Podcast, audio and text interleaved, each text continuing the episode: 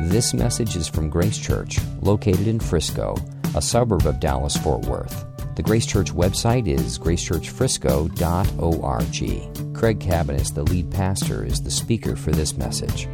Welcome. My name is Craig. If I haven't met you, I'm one of the pastors here, and I just joined my voices to Rob, my voice to Rob's and say thanks for being here. We are in a series where we are walking uh, through some sections of the book of Proverbs, and we're calling it, it's about a month long series called Proverbs for the Home. So, two weeks ago, we looked at what does the Proverbs, uh, the book of Proverbs, have to say to husbands. Then last week, we looked at what does the book of Proverbs have to say to wives. And today, we're going to look at what does the book of Proverbs have to say uh, about marriage. And this is not going to be a teaching that that you know covers all that the Bible has to say about marriage because the book of Proverbs doesn't cover broadly what the Bible has to say about marriage. It really only covers uh, largely one specific aspect that I'm going to talk about today.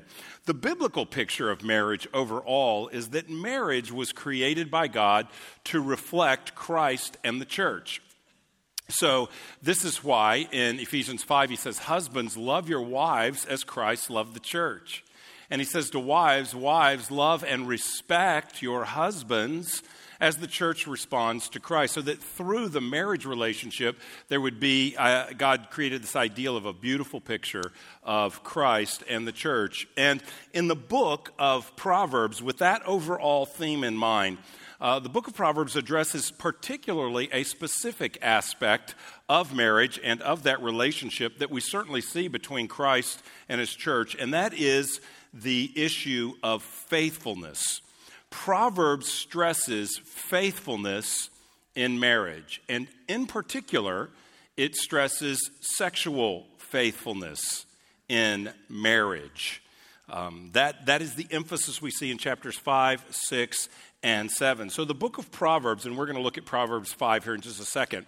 So, you can open there, or if you don't have a Bible, there's one in seat in front of you. You can pull it out and turn, turn to page 306. We're going to look at chapter 5. But in particular, this chapter does the following it emphasizes the devastation that comes from sexual unfaithfulness, and it emphasizes the joy that comes in marriage through sexual faithfulness. And in the Bible, marriage uh, is, a, is a lifelong covenant made between one man and one woman. So, in that relationship, uh, the, the, he's talking in this passage about guarding guarding that relationship by avoiding sexual unfaithfulness and by celebrating sexual faithfulness in marriage. Now, in preaching a message like this, I'm aware of a couple of challenges. One is we're not all married in the room, there's a lot of singles in our church. And so, many of you, if you're single, you will be married. And this passage is as important to you as it is to any married couple in the church. It's vital that you get this as a single person, especially a young person. Um, there are others in the room who this will be a difficult message, perhaps, to hear at points because you're married, but your spouse has been sexually unfaithful at some point or you've been sexually unfaithful to your spouse. And so I'm, I'm aware that a passage like this can stir things up, and I would point you at the outset to Christ, who is the one who restores and the, the one who forgives and who makes all things new, even as we talked about in communion today. Let that sink in. I'm aware that there are others here who may have been abused sexually, so the topic is difficult to talk about. I'm aware that there's some here who are married but have limitations and challenges of a health kind that make, uh, that make the sexual union challenging and difficult for you. So it can be hard to hear a passage celebrating sexual love uh, in light of perhaps some of the own difficulties you face as a couple. So I, I can't uh, possibly cover all of those topics in looking at this text, so I'm going to allow the text just to have it say. Um, but I do want to, at the outset, just communicate that I am aware, we are aware that we live in a fallen world uh, and we live in a broken world, and Perhaps there's no area that is more devastating than sexual brokenness and sin in our lives. And I recognize that at the outset and want to just point you to Christ. I wish I could address all of those. I don't have answers to all those, but I wish I could address more broadly. But I need to stick with the text here and just trust that God's grace will meet you in the middle of it. So let's, uh, let's read from Proverbs chapter 5. This is God's word. My son, be attentive to my wisdom. Incline your ear to my understanding, that you may keep discretion, and your lips guard knowledge. For the lips of a forbidden woman drip honey, and her speech is smoother than oil. But in the end, she is bitter as wormwood, sharp as a two edged sword. Her feet go down to death, her steps follow the path of Sheol. She does not ponder the path of life. Her ways wander, and she does not know it. Oh, now, and now, oh, sons, listen to me, and do not depart from the words of my mouth. Keep your way far from her, and do not go near the door of her house, lest you give your honor to others and your years to the merciless, lest strangers take their fill of your strength, and your labors go to the house of a foreigner. And at the end of your life, you groan when your flesh and body are consumed. And you say, How I hated discipline, and my heart despised reproof. I did not listen to the voice of my teachers, or incline my ear to my instructors. I am at the brink of utter ruin in the assembled congregation. Drink water from your own cistern flowing water from your own well. Should your springs be scattered abroad, streams of water in the streets? Let them be for yourself alone and not for strangers with you. Let your fountain be blessed and rejoice in the wife of your youth, a lovely deer, a graceful doe. Let her breasts fill you at all times with delight. Be intoxicated always in her love. Why should you be intoxicated, my son, with a forbidden woman and embrace the bosom of an adulteress? For a man's ways are before the eyes of the Lord, and he ponders all his paths. The iniquities of the wicked ensnare them, and he is held fast in the cords of his sin. He dies for lack of discipline, and because of his great folly, he's led astray. Let's pray. God, we submit ourselves to your word, and we know this word will land on different hearts in different ways in the room this morning.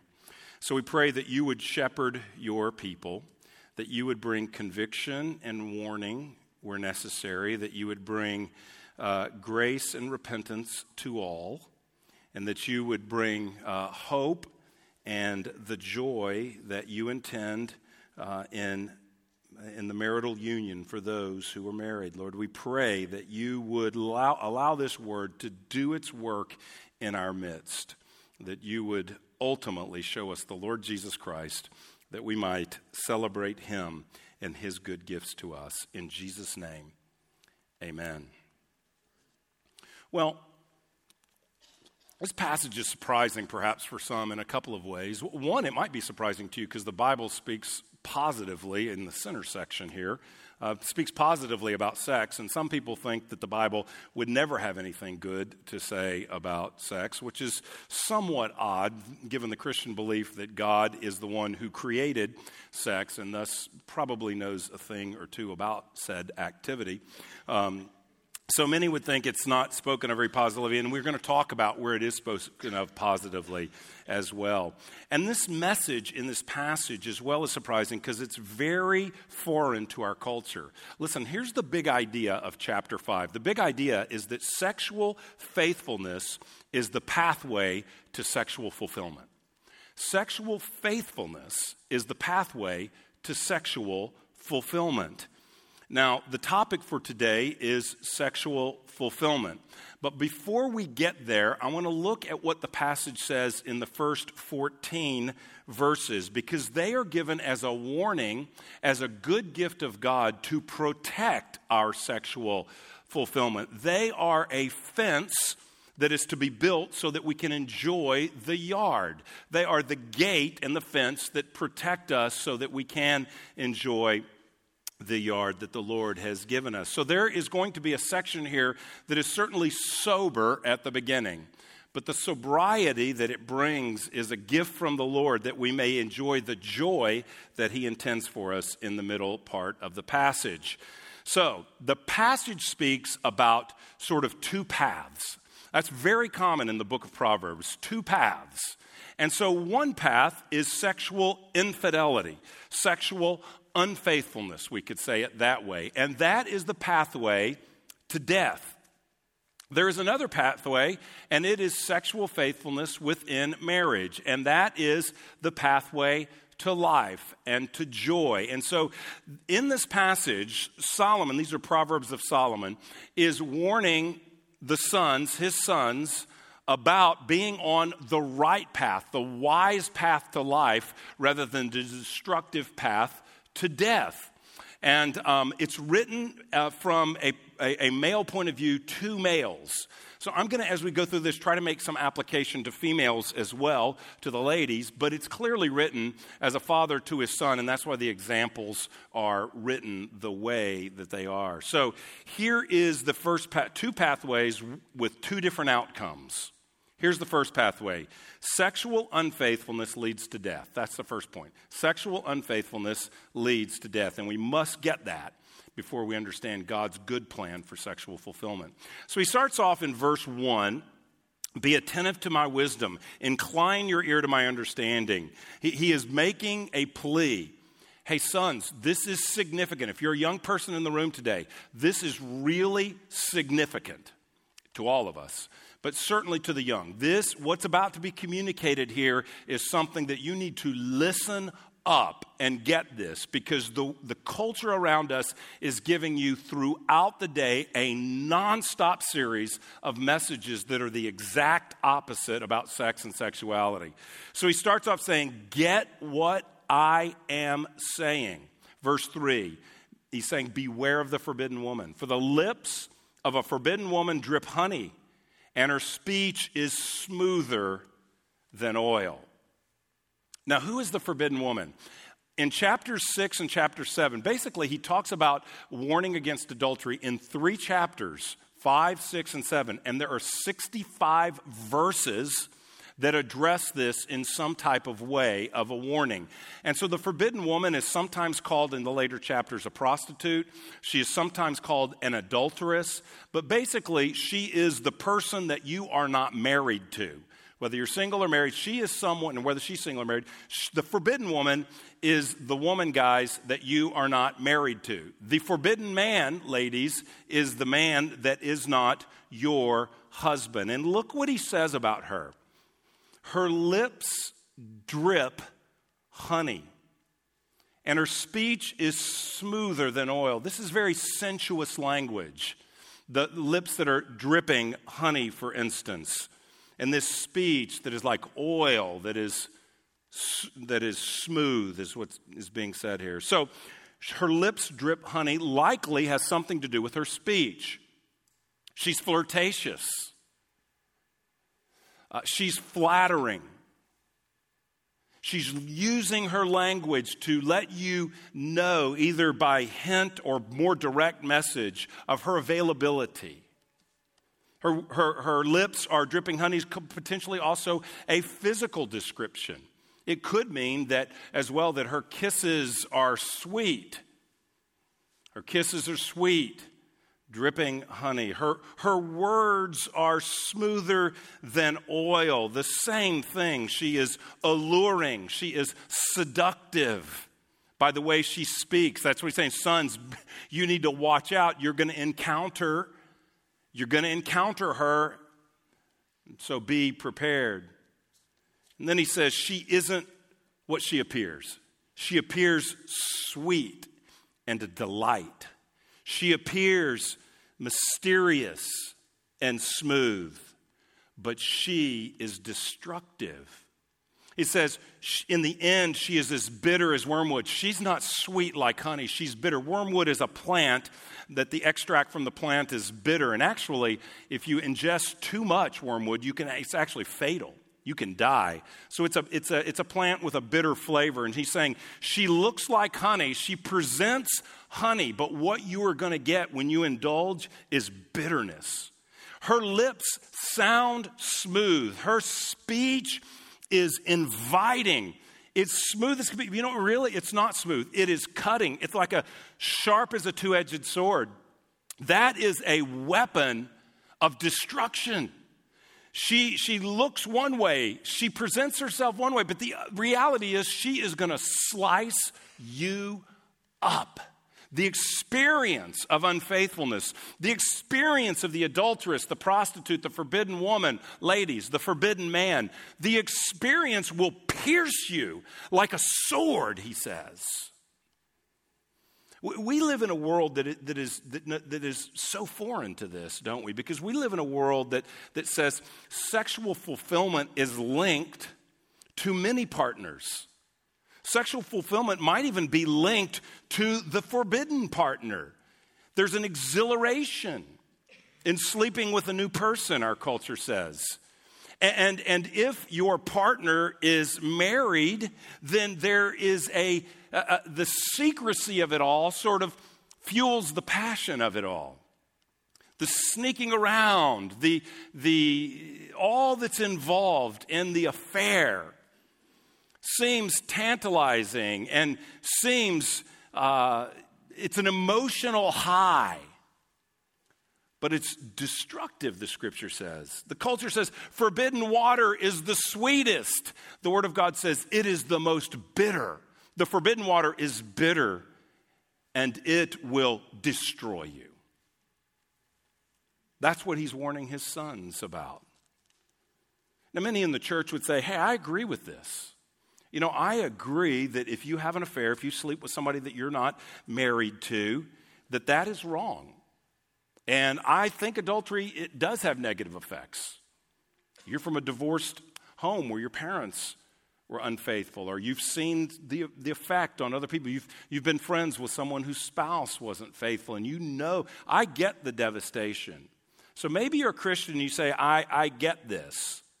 Um, I'm, I'm, I'm alarmed by the idea of sleeping with someone that I am not married to. But I wonder if we would see a similar, understandably lesser, but a similar danger in the digitally forbidden woman. The forbidden woman of pornography. Jesus says that if we look on another person with lustful desire and intent, we have committed adultery in our hearts. And it doesn't have the same sort of horizontal consequences, meaning its effect on someone else. If you're married and you look at pornography, it does not have the same consequence. Uh, the relational consequence is not as damaging, perhaps, as an actual affair, having sex with an actual person, carrying on a relationship with an actual person that you're not married to. The, the betrayal is, is far deeper in, in that relationship. However, it is on the pathway to death. Many who find themselves in an affair would look back and say, I never thought I would see myself sexually unfaithful to my spouse. But if you back up, you go, it really all began with crossing one barrier that I was uncomfortable with, and then crossing another barrier that I was uncomfortable with, and then another barrier, another barrier. And that's how sin works. And sort of the digital forbidden woman or forbidden man, for uh, certainly women uh, view pornography as well. It's a lower percentage than men, but it's an issue with women, especially millennials, younger women in particular. It's, it, it is equally a pathway to death.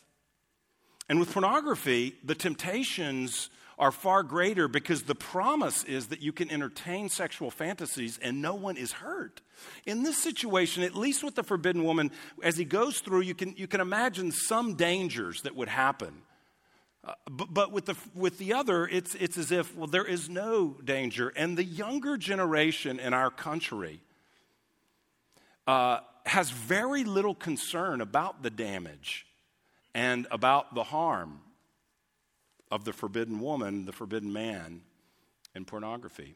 Last year, 2016, a study was done of teenagers and young adults. These were not all Christians, it was just done among teenagers and young adults. And they were asked to uh, respond to various actions and, and, and rate them on how morally wrong they were, like always morally wrong, all the way down to never morally wrong. So there was a scale, and they took everybody's responses, and then they said which were, which were the most morally wrong, ranked by numbers of responses. So I think the worst was, the most agreement, I think, was on, if I recall, taking something that doesn't belong to you.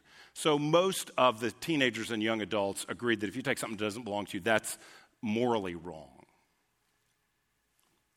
as it went through and ranked the various things, not recycling was rated as a higher moral wrong than using pornography. Now, I'm all for recycling, and no joke, I think the evangelical church should be greener than we are. So that's a different topic for a different Sunday. I think we're to steward God's creation. So this is not a statement about recycling. not a statement about recycling. But it's a statement about we have a generation now. This is the first generation to grow up with the forbidden woman in their pocket 24 7, ready to be pulled out and ready on the smartphone to be viewed all day, every day, no barriers, no fences, no protection. She's right there.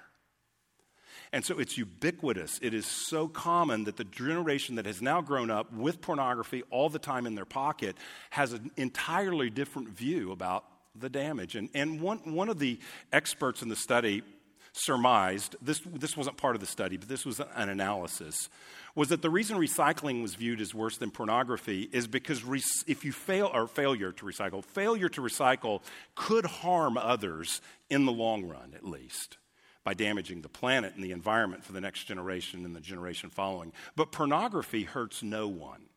That was the idea.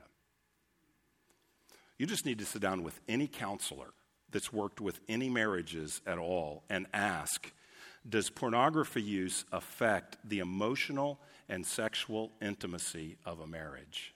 And as a young person that has indulged in pornography, the average first usage is about at age 11 now. From age 11 till average male marriage, I think it's late 20s, 30 right now. So after 19 years of pornography nonstop, how will that affect the marriage when the person joins? The, the, the, the stats and the effect of the wave is not even out there yet. It's, the, the results are coming in. But we're going to have a generation coming through that have not heard this message and not heard this warning, and therefore they will never get to the joy of sexual intimacy that we're about to study. Because sexual faithfulness is the pathway to sexual intimacy. And the dad is warning his sons, not because he or God is opposed to sex, but because God is eminently for sex and wants it to be enjoyed to its fullness.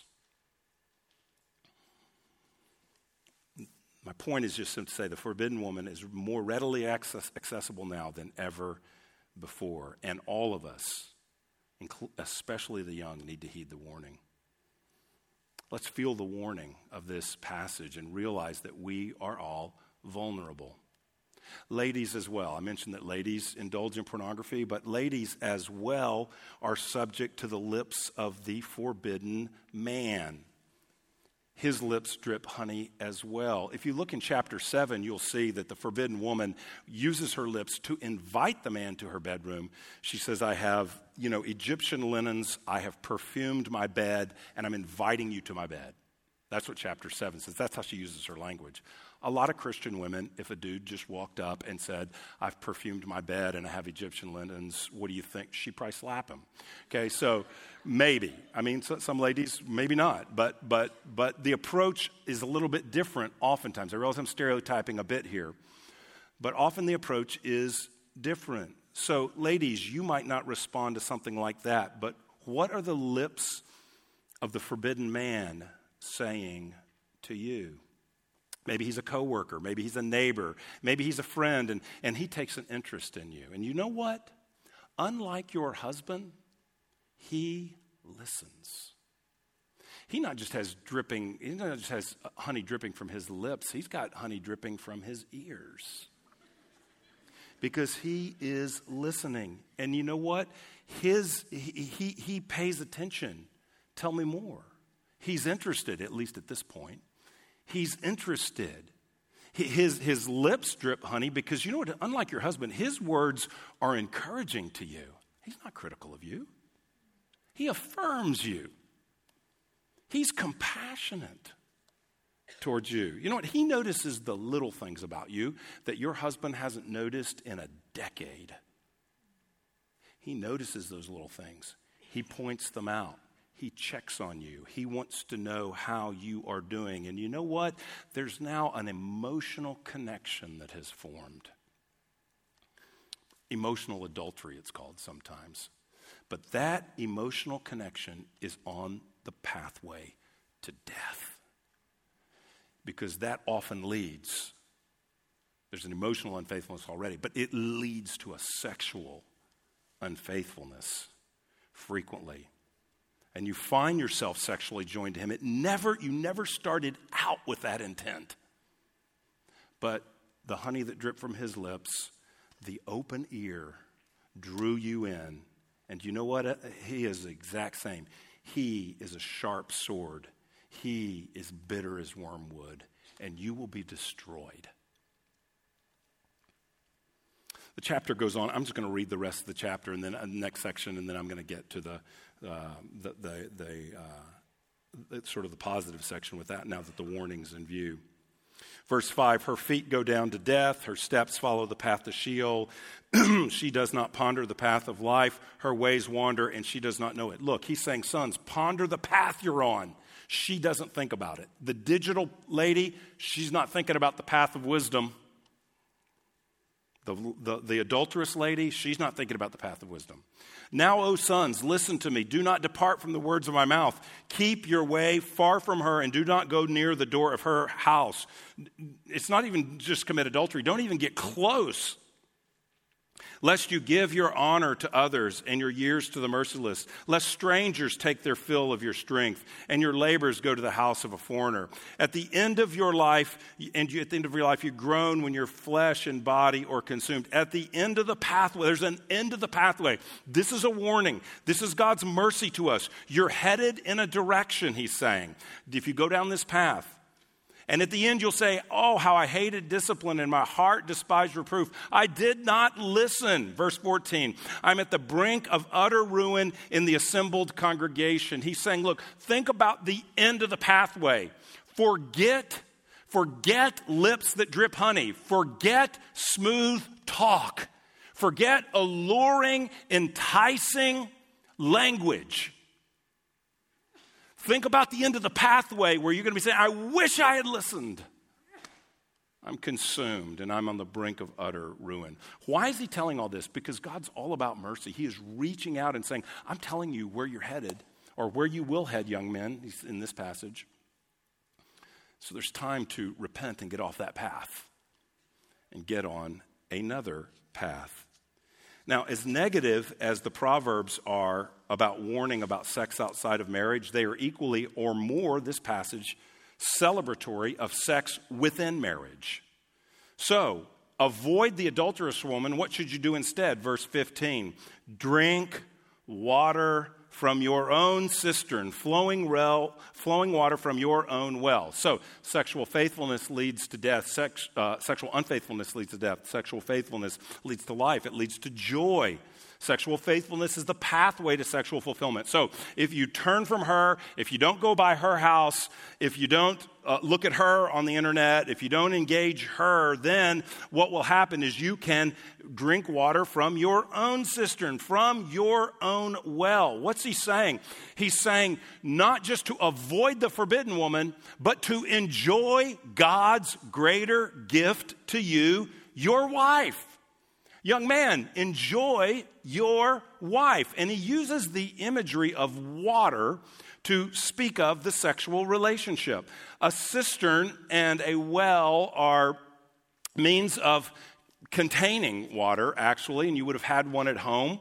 And so he uses this well, this water imagery. He's going to talk about springs that are scattered, streams of water, fountain of water. He's using all this imagery talk about the sexual relationship.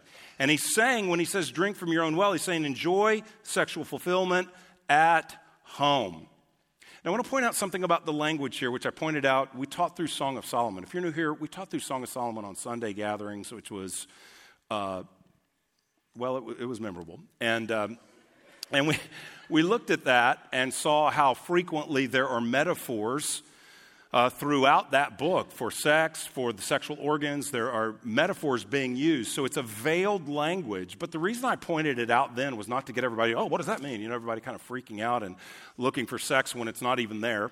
Uh, but to point out the fact that God is not a prude. He is speaking very clearly, very celebratory about this in some veiled ways and in some explicit ways, we'll see as well. This is probably, scholars say, this is probably uh, explicit metaphor, which sounds like an oxymoron, but this is probably explicit metaphor going on right here. Uh, scholars who have looked at ancient Near Eastern poetry and the Song of Songs as well say that there's always in these kinds of statements, or not always, regularly in these kinds of statements. There's what's being said on the surface, and then there's what is being pointed to. So I'll just discreetly say it like this The woman is a well, the woman has a well. And he's invited, he's, yea, commanded to drink from his own well at home and not other wells. Verse 16 uh, can be read more than one way. Should your springs be scattered abroad, streams of water in the streets? Now, there's two ways to read that. Some scholars say that that's talking about him.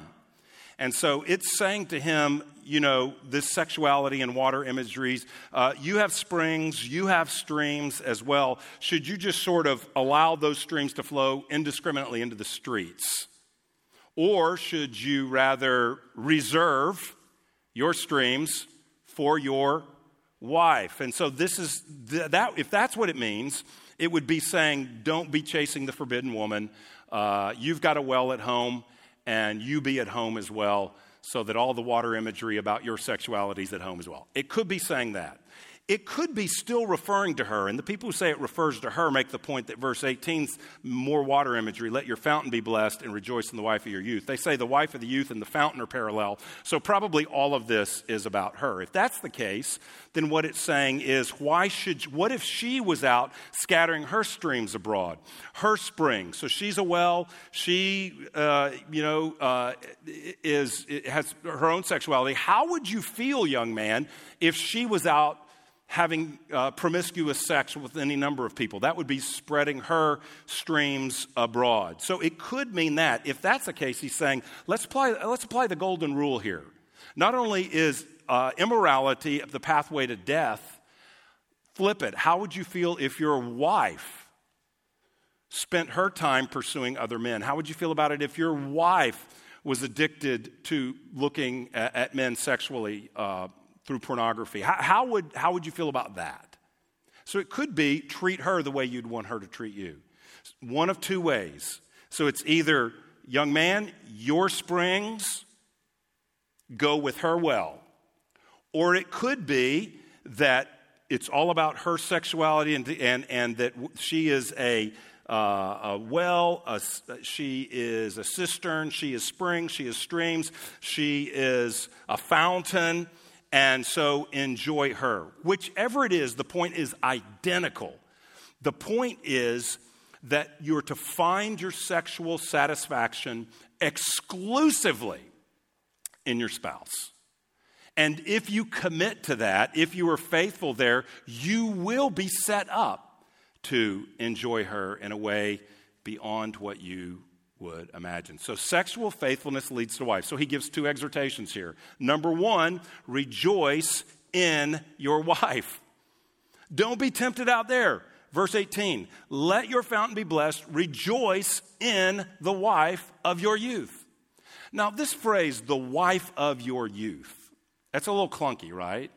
If I look down at my wife and say, I love you, wife of my youth. We got married young. I could say that. Uh, it sounds a little clunky to me, but it is beautiful. It is a powerful, powerful phrase. Rejoice means literally, it means to have joy, take joy again. And so, what he's saying is find joy. Don't look at the forbidden woman. Don't pursue the forbidden woman. Rather, do this find joy in her again and again and again and again. Not your youthful wife, the wife of your youth. Now, if you're young, then she's the wife of your youth and she's youthful.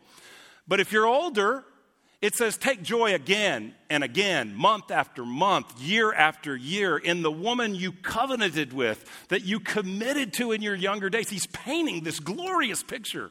What if you got to the end of your life and it wasn't, I should have listened to instruction? I am in utter despair. That's one pathway. What if you got to the end and said, The wife of my youth has been my joy? That's the glorious picture of the other way, the wife of your youth. You're not going to remain youthful. Cisterns, wells, springs, fountains, they age. Okay? They age. You can chuckle, that's okay. Find joy, and so find joy in the wife of your youth. Now, he's about to say find joy in her body sexually. That's coming up in a minute. But he starts with find joy in her. Find joy in the wife of your youth. Find joy, I believe this is personal. Find joy in her personally. Again and again, know her. Again and again, care for her. Nourish her. Cherish her. Be near her. Understand her. Be patient with her. Connect with her. That's what he's saying. As the stages of life progress, don't go find a new forbidden woman. Certainly don't be trying to find a younger woman for a thrill, but take your joy in the wife of your youth. Rejoice in her. Men are, men are called to rejoice in their wives every step of the way. She's a beautiful gift. This is how he describes it. And here and in the Song of Songs, they use like comparisons with animals that we don't get culturally, so this may not mean a lot to you ladies, but here it did in this day. She's a lovely deer and a graceful doe. Rejoice in her. She's gracious. She's elegant. She's lovely. She's faithful. Rejoice in her. That is the basis. When you have joy in her personally, when you have exclusive eyes for her, an exclusive heart for her, exclusive words for her, exclusive ears for her, then you have the foundation for the Bible's word, an intoxicating sex life that he describes in the next verses. So you rejoice in her as the starting place because bedroom joy springs from relational joy.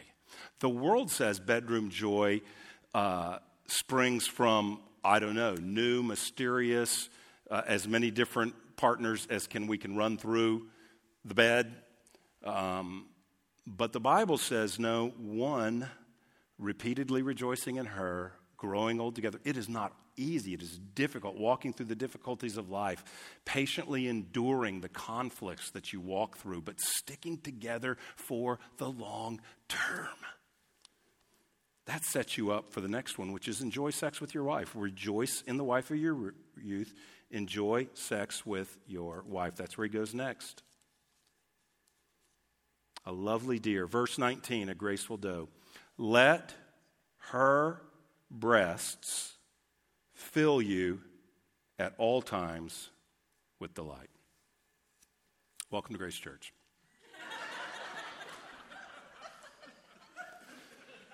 when I come to passages like that, I'm just always aware that somebody here invited their grandma to church for the first time.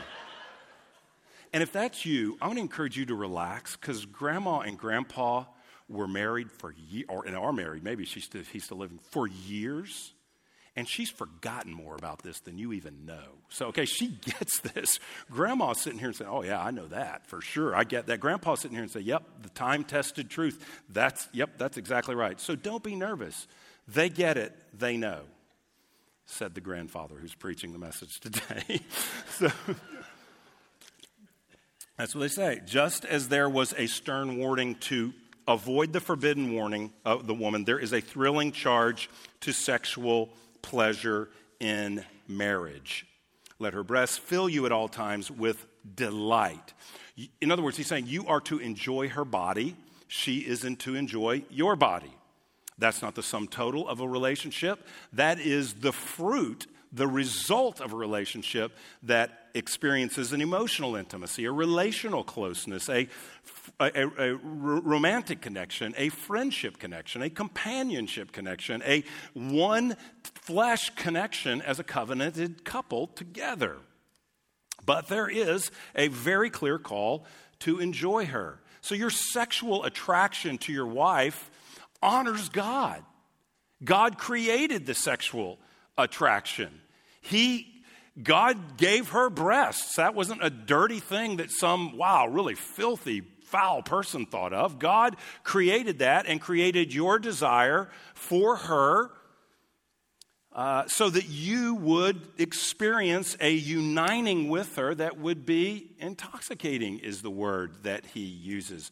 God created sex. And would that our cult, excuse me, would that our culture understood this. Would that the young people in our church understood this. Would that we all understood this. That God created the union. God created the oneness. God created romance. God created orgasm. God created passion. And God says, be intoxicated by it all. It's not a hidden secret, it's age appropriate. We have elementary kids in their classes. It's not a secret, it is what God wants the son to know. Your sexual relationship should be intoxicating, he says to her, uh, to his son rather, be intoxicated always in her love, verse 19. Tremper Longman, who wrote a commentary on Proverbs, said this The sensuous description of the wife continues with the wish that the son might be intoxicated by her breast and inebriated by her love. The language of intoxication is suggested also in the Song of Songs, where the woman claims that the man's, quote, love is better than wine. Song of Songs 410. Love and lovemaking make one lightheaded, similar to the effects of drinking wine. So that's literally the language he's using here. The Bible does not forbid the drinking of alcohol. The Bible does forbid drunkenness, except when it comes to sex, not alcohol drunkenness, but inebriated with her love. He says, Be blown away by her love, by the experience of her love. Be always intoxicated in her love. The ESV footnote says that it could be translated led astray. And so the you wouldn't be led astray in a marriage, but the idea is be swept away in delight for the one flesh union with your wife, with her as a person, and we've already mentioned with her body as well. It's really a call to enjoyment. It's a call to go for it. It's a call to uh, an exhilarating, invigorating, stimulating, intoxicating experience for the couple that is committed to one another in covenant relationship. And that covenant, that trust, that faithfulness maximizes the enjoyment. That's his key. That's, he's wanting to protect him so he gets. Why do we have all the warnings against the adulterous woman? So he can get to the verses that I just read. But he's not going to guess to this intoxicating experience if he's wasting his life pursuing the other. Proverbs drives the point home in verse 20. Why should you be intoxicated, same word, my son, with the forbidden woman and embrace the bosom of an adulteress?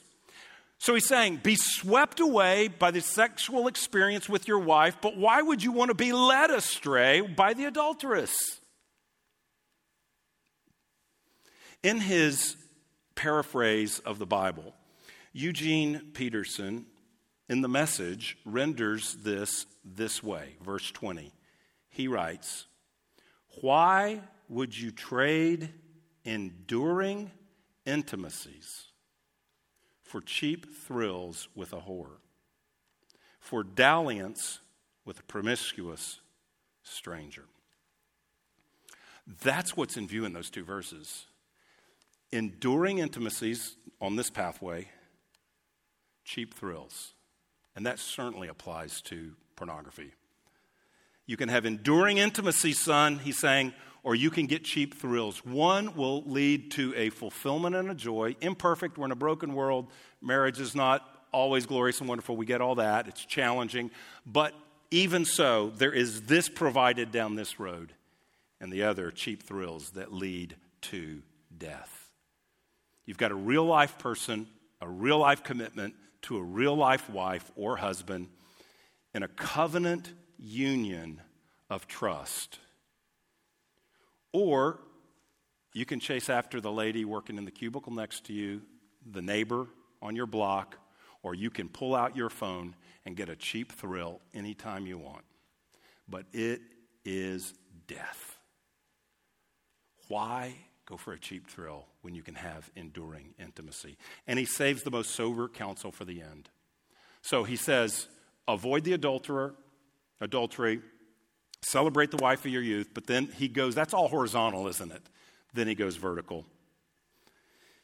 Verse 21 For a man's ways are before the eyes of the Lord. This is what's really in view. And he ponders all his paths. The iniquities of the wicked ensnare him, and he is held fast in the cords of his sin. So he said, Look, ultimately look to the Lord, and the Lord knows what pathway you're on. Now, that is frightening and that is comforting. The frightening point part is this that God knows what we are thinking and what we are doing and even if our spouse doesn't know, even if no one in the church knows, and even, even if nobody else knows, God knows our pathway, and we're moving down that pathway. You're not neutral. You're on a pathway. I'm on a pathway. I'm not just sitting here, I don't know, which way should I go? I'm moving. My heart is not still, it is active and it is moving towards my wife or towards forbidden, cheap thrills. It's moving one way or the other. God knows that. And, and so it's, it's frightening that I, I could be on a pathway that is dangerous. And if you're on a pathway that's dangerous, if nobody else knows, God knows today. It could be an emotional attraction. It could be a lustful attraction. You may entertain a fantasy about a person that you know. You may be indulging in pornography. You may be you may have a hookup app on your phone. In a crowd this size, someone certainly might. You might be visiting strip clubs. You may be in the middle of a sexual relationship, an affair with someone right now. And the Lord's mercy is to call out to you and say, You are headed for death. Now, those are different steps along the pathway. Emotional fantasy and full blown adultery are different things, but it's still on the same path. And God, his, his kindness leads us to repentance. God is saying, you can confess that, you can repent, you can be restored. If you're in the room and you're alive, there is hope for you because of the gospel of Jesus Christ. So, this is comforting because the warning is for our good. It's to get us on the right path. He's telling his sons, I want you to have the intoxicating love experience, the clean conscience, the faithfulness, the joy of covenant partnership. I want that for you. So, don't, don't hinder it. Don't give it up. Get, so so it's, a, it's an appeal to get on the right pathway and to experience the grace of God. It's not too late to be free. It says that iniquities ensnare. That means a trap.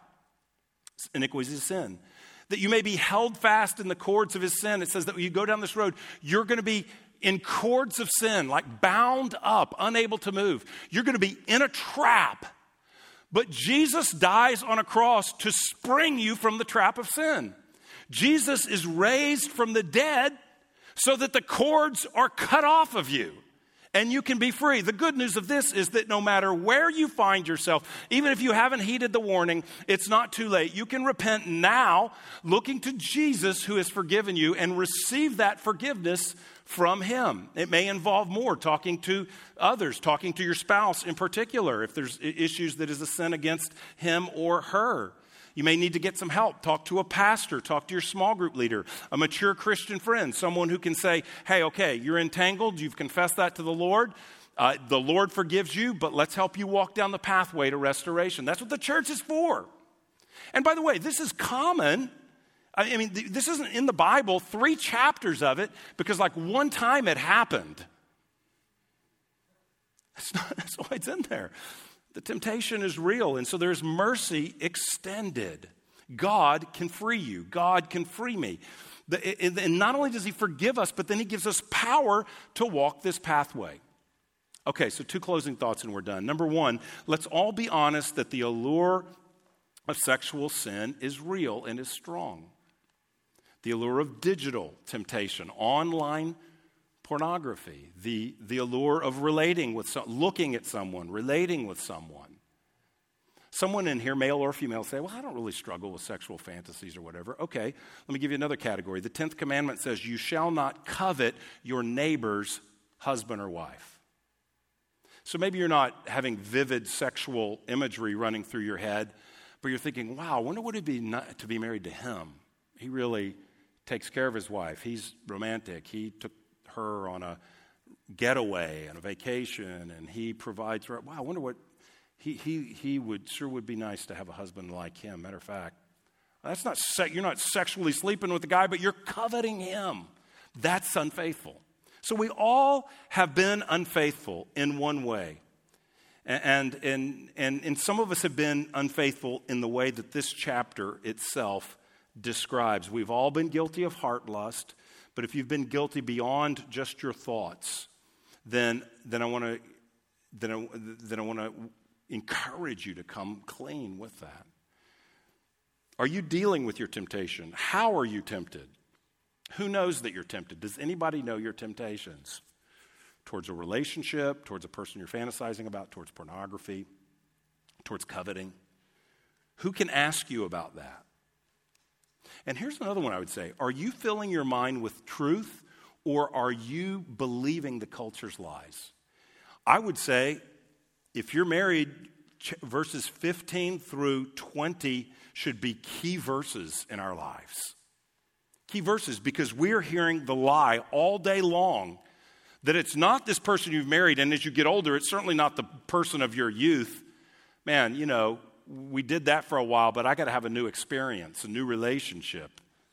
We all could be tempted that way. So it's, it's, it's saying, no, this is what the scripture says, and I'm going for this because this is God's design. And by grace, I'm going to receive forgiveness where I failed in thought and deed, and I'm going to receive power to live this out. This is my vision, this is my goal.